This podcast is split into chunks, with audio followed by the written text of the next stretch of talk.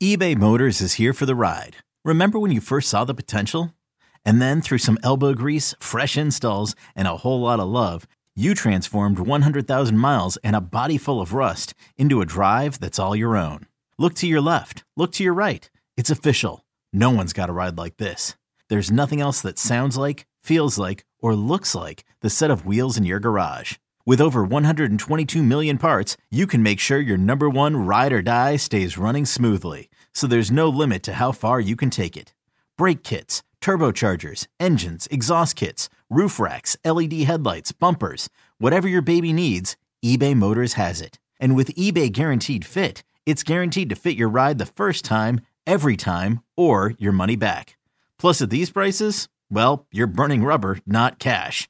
Keep your ride or die alive at ebaymotors.com. Eligible items only. Exclusions apply. This episode is brought to you by Progressive Insurance. Whether you love true crime or comedy, celebrity interviews or news, you call the shots on what's in your podcast queue. And guess what? Now you can call them on your auto insurance too with the Name Your Price tool from Progressive. It works just the way it sounds. You tell Progressive how much you want to pay for car insurance, and they'll show you coverage options that fit your budget. Get your quote today at progressive.com to join the over 28 million drivers who trust Progressive. Progressive Casualty Insurance Company and Affiliates. Price and coverage match limited by state law. Let's move to the Seattle side. What did you see from the differences between the last game and, you know, this game?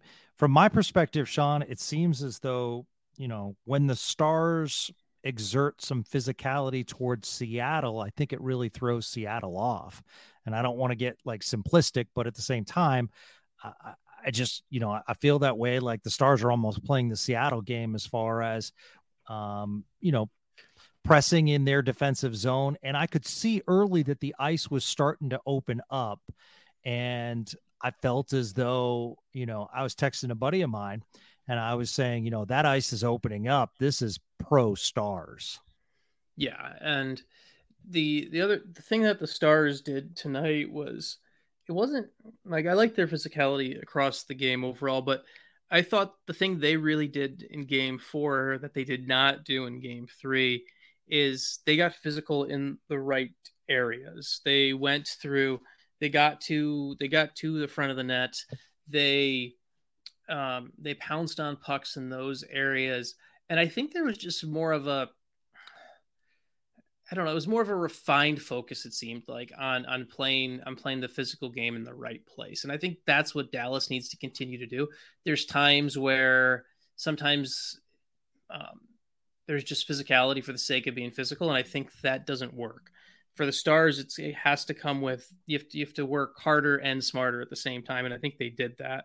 And I thought tonight coming there was a big like with Seattle, right? You, mm-hmm. you they, they come they come in they came into the game and it seemed like they didn't really for what it's the first time I've really seen them out of sorts to start a game this series. You know what I mean? Yep. Like it, it's like I and I'm not sure whether that's a Seattle thing or something Dallas did, but for whatever for whatever reason, in the first period, Seattle didn't like the nor- didn't look like the normal Kraken team that we've seen, and I, I, think it's part of that can be credit to Dallas, but then also part of that can be on Seattle too, where you can definitely expect a better start in game five. But that was honestly surprising because this was a this should have been a quote unquote blood in the water game for Seattle. That's what this should have been. This should have been you're up to you're you're up you're up two to one.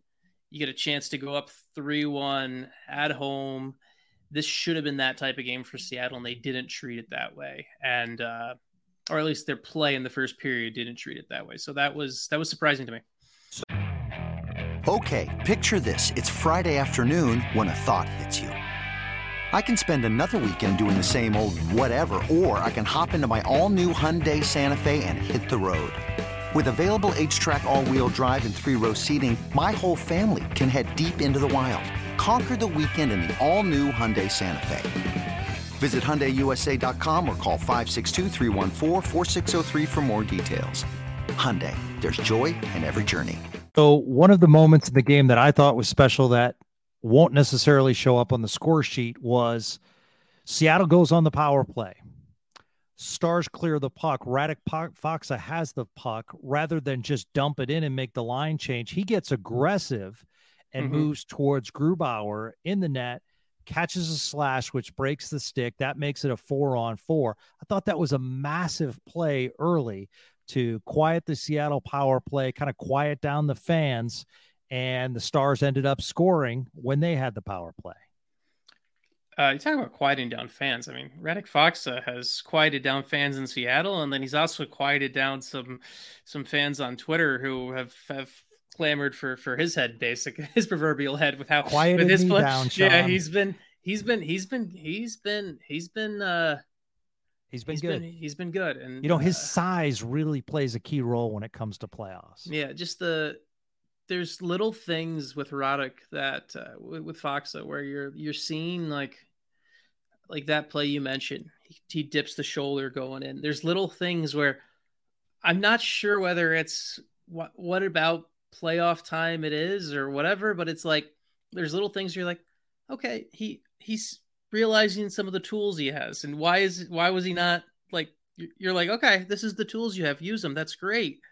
Let's see more of this. Like so, it's it's it's funny to see, but like that that play, you're right. First period forces the four on four. That's that's huge because that that that changes some things and then sets up the the the Benn power play goal later, where you talk about you talk about just transition through the zone. Roope Roope Hintz with, oh. with, with speed and and then kind of vintage Jamie Benn goal with yeah. uh, with the, with the dragon the dragon rip to the top corner.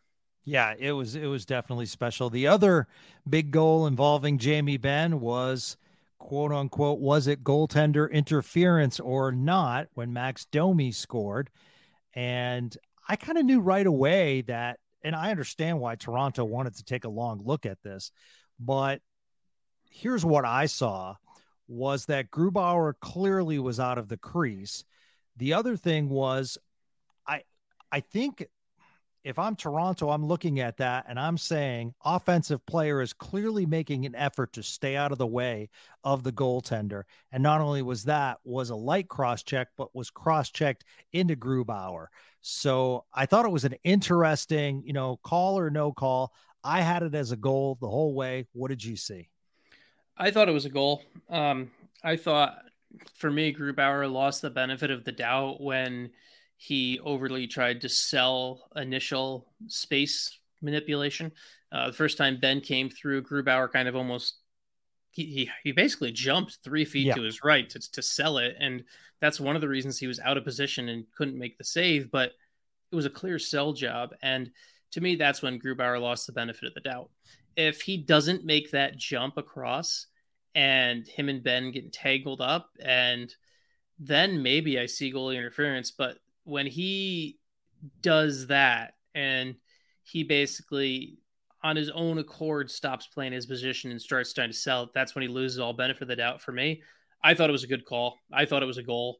Um, I, uh, I, I, it's funny. I actually, I normally, I normally on this on this podcast, I've talked before how I get frustrated when rules analysts don't give opinions. I actually thought the rules analyst on the broadcast actually did a good job of, of actually arguing back and forth with Brian Boucher on this. So I actually got I got to take a quick tap to say I, I I'm happy. I was happy to see some push on that to for for it to be a goal in, in that way. And so, but I thought it was the right call and um, clear and, and a good example of the Stars being in on Grubauer's head right now.